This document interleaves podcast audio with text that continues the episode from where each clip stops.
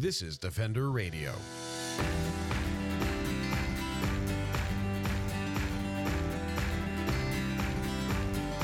I'm Michael Howie, and this is Defender Radio, the podcast for wildlife advocates and animal lovers brought to you by the Fur Bearers. My winter hiatus is over, and we're back, just in time to kick off with a conversation about legislation that could help make fur history in Canada. Nathaniel Erskine Smith, the Liberal MP for Beaches East York, in February introduced Private Members Bill C 247, an act to prohibit fur farming. This act, if passed through both the House of Commons, Senate, and if it receives royal assent, would end commercial fur farming in Canada at the federal level. MP Erskine Smith joined Defender Radio to discuss the bill, how private members' bills work, what people can do to support it, and what other ways communities can engage on the issue at a federal level. To get started, why don't we talk a bit about C247, uh, the bill to prohibit fur farming that was introduced in February? Uh, could you just outline what the bill actually says and what it would do should it go through the process, receive royal assent, and become law? Sure. So the bill very simply seeks to prohibit commercial fur farming in Canada and stipulates effectively grandfathers the uh, exist the existing fur farm operations to say they can continue until such time as they no longer have mink that they would breed further. And so the existing mink or foxes that they might have at their facility can be used. After that, the operation would wind down and the minister may compensate these businesses as they go out of business. And the idea there is I effectively cribbed from what happened over 20 years ago in the UK, where they prohibited fur farming, commercial fur farming, and they allowed a, a buyout uh, effectively of the businesses that were in the business of fur farming.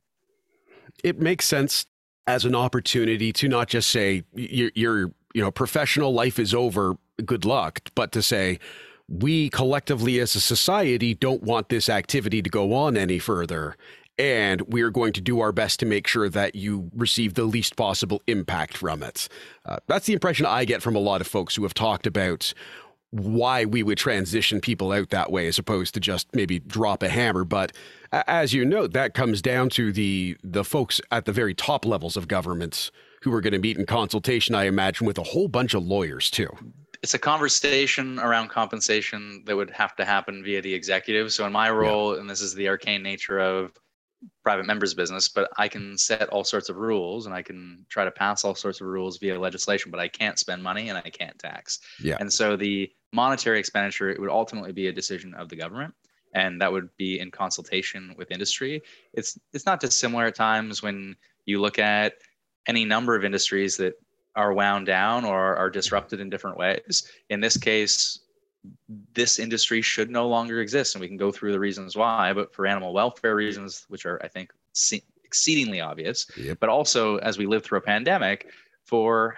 human health reasons that the un, the hugely unnecessary fashion accessory that is fur is imposing great costs when you look at the fact that mink specifically but but other you know raccoon foxes and otherwise that when i read the recent research around how this pandemic likely originated, likely originated from uh, live animal market in Wuhan, and specifically from the section of that market with live raccoon foxes. And so when I think of fur farming and the risks and the fact that a disease like COVID can be transmitted from humans to animals like mink and then back to humans and the risk of variants you you look at it from just even bracketing the animal welfare issues which i care a lot about but even bracketing those off the table entirely it's still eminently obvious that we should be phasing out these practices which is why we see bc having done so recently for the sake of human health Yep. And in BC, they are still trying to get a complete handle on the situation, from what I understand. And I'm not going to get into detail on that because I currently don't have the detail. But the actual issue of COVID in mink farms has not ended just because of that policy, too. That's the other thing I think worth noting. So it is a constant battle in terms of trying to manage this virus. And as we've seen with a human population, any number of tiny variables can just cartwheel it into different areas or different issues. And I think that's what has been so frightening about this experience for the last couple of years is the constant updates and news and changes that are difficult, e- even if you understand the science fully, I think, to rationalize and hang on to. So, a One Health approach to this issue, which is what we're hearing at a lot of different levels internationally, does seem quite logical at this point. I think that's a great way of framing the conversation because mm-hmm. this idea of a one health approach this idea that human health animal health environmental health are all interconnected we, we know that to be true the evidence is increasingly overwhelming that it is true and the factory farming, this industrial commercial fur farming, is a small example of what a One Health approach should be addressing.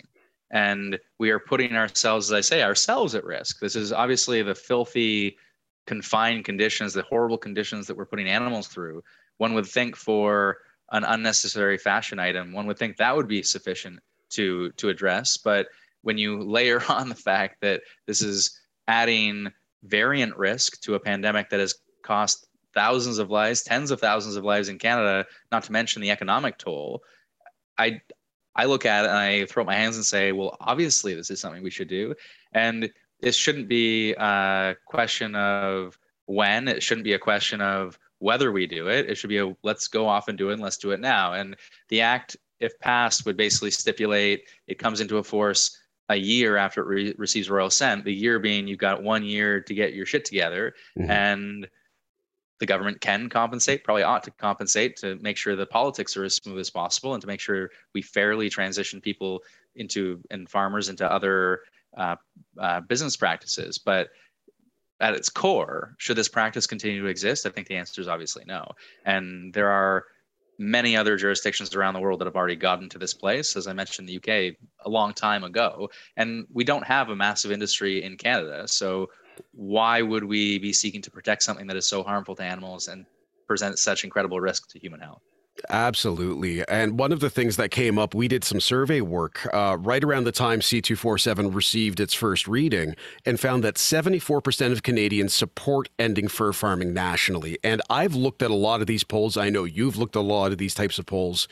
How often do you see the number 74% approving of something? That's a, a relatively political or economic type situation. Like it's not a very, you know, do you prefer the Maple Leafs or the Canadiens? It's a, a broad kind of situation. We would not see a 74% level of support for most initiatives that we pursue yeah. and pursue quite actively. And in a case like this, it's also interesting because I guarantee that that support comes from across party lines. Whereas you see oftentimes on various issues. So it might be a large majority of Canadians, but the conservative members are very opposed to the particular policy, and we we can see that with climate policies, right? Yep. Where yes, the members of the Green Party, the NDP, the Liberal Party, the Bloc are all supportive of these policies, but the members of the Conservatives balk at the policies a little bit. But on animal welfare, on, on an issue of animal welfare like this, the cross-partisan nature of the support is quite interesting too. Yeah, and the survey results definitely showed that, uh, again, in the demos where we expect it to be lower, it was still a majority for, you know, uh, men in Nova Scotia or Quebec. Like it's still high in all of those categories we expect it to be low in. So for me, that was a, that was a revelation almost of, wow, like this, this actually people nationally genuinely support moving forward with something like this, which is exciting in itself. And that leads to how people can kind of get behind it because a private member's bill is not a sure thing. Um, it doesn't, even though you are with the ruling party uh, or who the party whom has control. I'm not sure of my Queen's English there, um, but it doesn't mean that it's just going to get pushed through the way other party based legislation might. So, what are things people can be doing to suggest to their MP that they'd like to see this go through, or other things they might be able to do? So, two things to say. Mm-hmm. One is that there's no guarantee private members' legislation passes. I have a reasonably high number on the order paper as far as it goes. I'm number 41. We go in slot tranches of 30 basically that again re- replenished by 15 so we're through the first 30 i'm likely to have the first hour of debate of the legislation that i move forward with uh, sometime in June, maybe, possibly September, but but mm-hmm. possibly sometime in June. And it moves quite slowly through the process. And so, what private members business is best at, and I have a, a few different initiatives that I've introduced since I started in politics back in 2015, but they can really push the government towards an issue. And so whether it was the Modernizing Animal Protections Act that I introduced that pushed animal welfare onto the government's agenda in a serious way. We have animal welfare issues in our last platform in the mandate letters for the first time since I've been in politics, for the first time ever, actually, I think, from the Liberal Party's perspective. We have legislation around addressing drug use as a health issue because of legislation that I've tabled, around privacy protections because of legislation that I've tabled. And so you can really make a difference pushing issues onto the government's agenda via private members' bills, but you only see that success if Canadians raise their voices, which gets to the second point. Canadians should be writing to their members of parliament. They should be calling up their members of parliament's offices and asking for a meeting with themselves, but also with their neighbors and friends in the riding.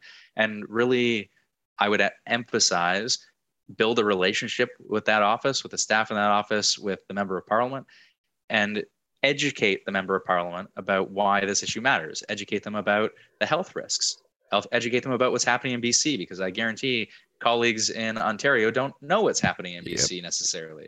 Educate them about the need for national legislation, that this isn't good enough to have one province take a leadership role and the other provinces wait and and and frankly do nothing that this is a really there there's a, a possibility here and an opportunity here for national leadership on an issue like this and to pick up on what BC's done and make sure that there's a national standard at play.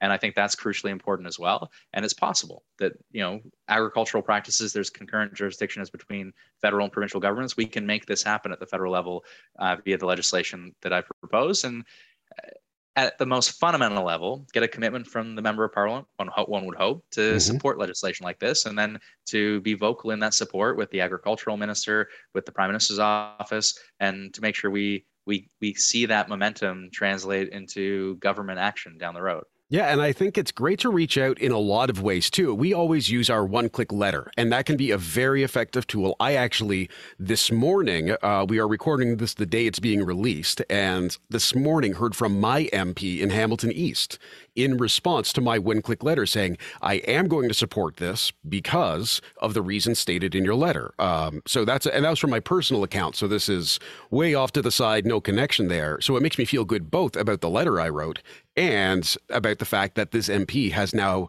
learned about the issue and is going to support it. And again, as you said, whether that means this specific bill goes through or they're now on board with it in general, it's positive, I think. It's a positive conclusion to that conversation. What comes next is, in a degree, up to circumstance and fate, I think. Uh, and we'll all work hard to push it. And actions in Parliament in the course of the work we do alongside one another through our animal welfare caucus, for example. So, mm-hmm. give you an example. In the lead up to the last election, we had a number of people who had written in to call for uh, prohibition on the live export of slaughter of horses. Yeah. Uh, insanely cruel the way these animals are transported. We had animal science experts come and testify to our animal welfare caucus to say there is no way that this can be done in a humane way, and it should be uh, put, it should be ended. And we had hundreds of thousands of Canadians that signed a petition to ban cosmetic testing on animals. Mm-hmm. We had Murray Sinclair, former senator, introduced the Jane Goodall Act uh, to better protect animals in captivity. There was a lot of work that had been put in to advocacy efforts in certainly the time that I've been doing this. Mm-hmm. And that was on top of the Modernizing, Animal Protections Act work, where we did see some changes around the prohibition on shark finning and, and better protecting animals via the criminal code. And so we saw these issues brought to the fore by people writing to their MPs, just as you say, one click letters, signing petitions, calling their offices, having meetings yep. via Zoom, in person, all of that advocacy.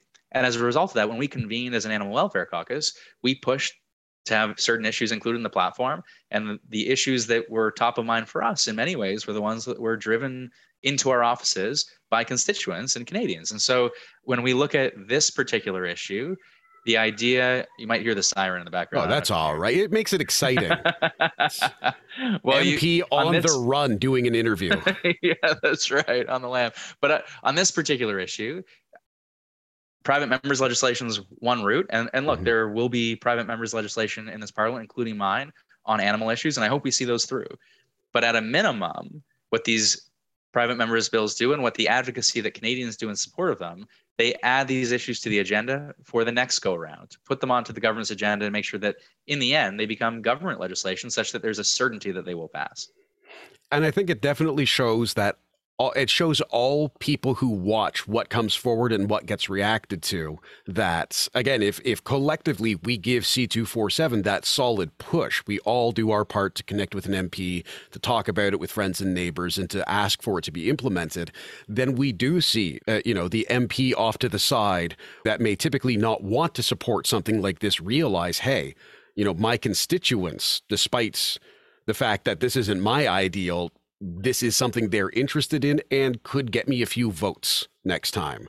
Or it's genuinely what the community wants, despite the fact I don't understand it. And that can be a very powerful starting point for a lot of change. Yeah, or even I didn't know enough about it. Yeah. I hadn't turned my mind to it. And then I had five constituents reach out. I had 20 constituents reach out. The advantage of one click letters, frankly, is when you get volume to it. So Yep. if you had 100 constituents that were all clicking that, that form email, that's great. But I'll tell you, if you've just got a group of four or five of you that take a meeting with the senior staff in the office as a starting point, ultimately the MP, if you've educated that MP about the horrible conditions that animals are living through, but most importantly, given the crisis in which we live, the one health approach and the and the danger and risk and and look, this has already been examined by the chief medical officer in BC. Mhm. It's examined by dozens of infectious disease experts who I referenced when I spoke in the House of Commons when I introduced the bill for the first time. So uh, the work is there. The answer is obvious. It's more of an education effort that's required. And I guarantee there are dozens of colleagues from all parties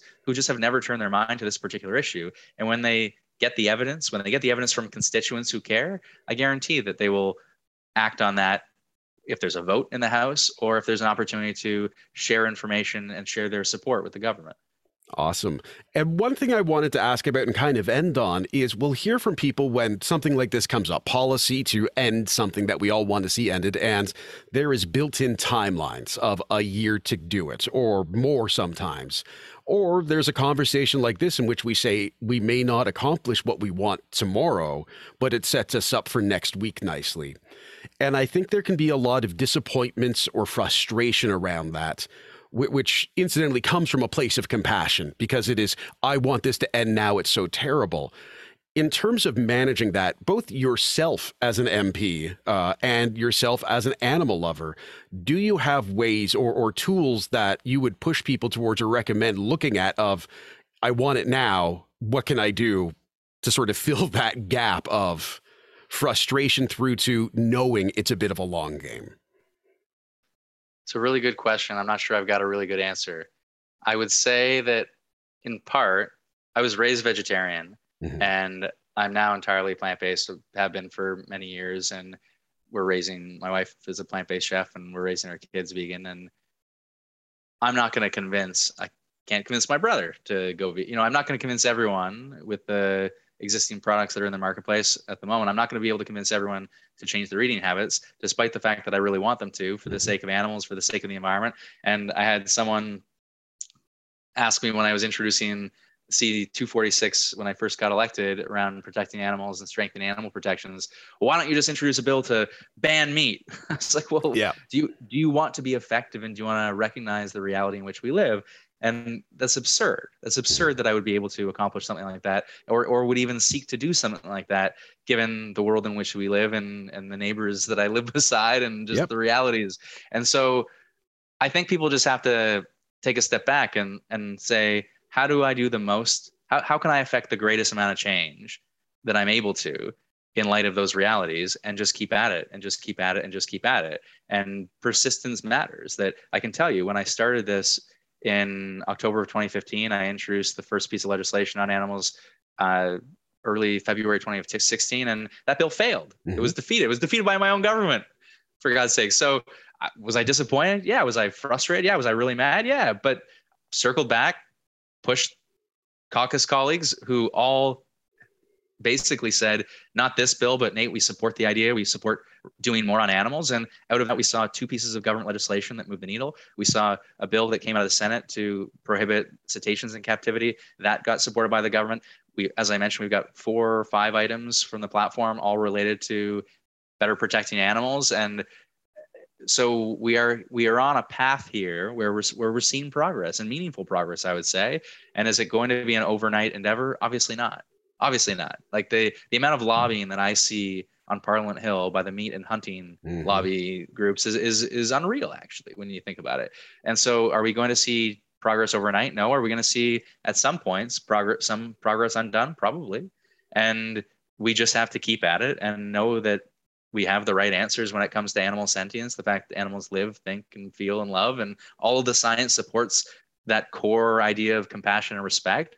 And we know that when we look at a One Health approach in the pandemic in which we live, that climate action is necessary, that reducing consumption of animal protein is necessary, that the the trajectory that we are on, whether it is fur farming, whether it is industrial animal agriculture writ large, we are on an unsustainable trajectory that we need to change. And whether it's via innovation, whether it's via reducing consumption, whether it's operationalizing the food guide, whether it's banning commercial fur farming, whether it is strengthening animal protections via animal testing, there are all sorts of ways we are going to be able to make a positive difference. Some will be easier than others. And, and so we have to think of it in sort of short term steps, medium term steps, long term steps. And different answers will be needed depending upon those steps. And honestly, we just have to keep at it and and drive towards what we want. And we're gonna it's not gonna be the easiest thing sometimes and and that's okay. I, I have i've experienced similar challenges around drug policy right? Mm-hmm. like we literally have policies on the books that are killing people. Prohibition is killing people. Yep. it's creating an un an unsafe drug supply that is killing people. And have we changed course yet? No. But have we made massive progress? Yes. And so i just sort of keep my head down and say we just have to keep at it and in the role that i'm in i'm going to do everything i can to change these policies and do everything I can to advance things bit by bit in the incremental political world in which I live. And I guess to everyone out there listening, you don't see legal changes in parliament until you see social change. So actually the role that every listener has is crucially important to talk to their friends, talk to their neighbors, to talk to their elected representatives and affect that social change so we get the laws changed. To learn more about Bill C 247 or engage Nathaniel on other issues, visit beynate.ca. That's B for beaches, E for east, Y for York, and nate.ca. To utilize the Fur Bearers one click mail to your MP or find out how to contact federal officials to support this if you're outside of Canada, visit thefurbearers.com. Links are available in the show notes. I want to thank everyone for listening and for your ongoing support, especially through this recent disruption to the episode flow as JJ and I settled into a new home. If you're ever curious as to what's going on with the podcast, what upcoming episodes might be, or just to see photos of JJ the Hamilton Hound and myself, follow me on Instagram at Howie Michael or Facebook via the Defender Radio podcast page. Remember to subscribe on Apple Podcasts, Spotify, Remember to subscribe on Apple Podcasts, Spotify, or anywhere else you listen and get email updates with contest offers and more at DefenderRadio.com. Until next time, I'm Michael Howie for Defender Radio and the Fur Bearers, thanking you for your kindness.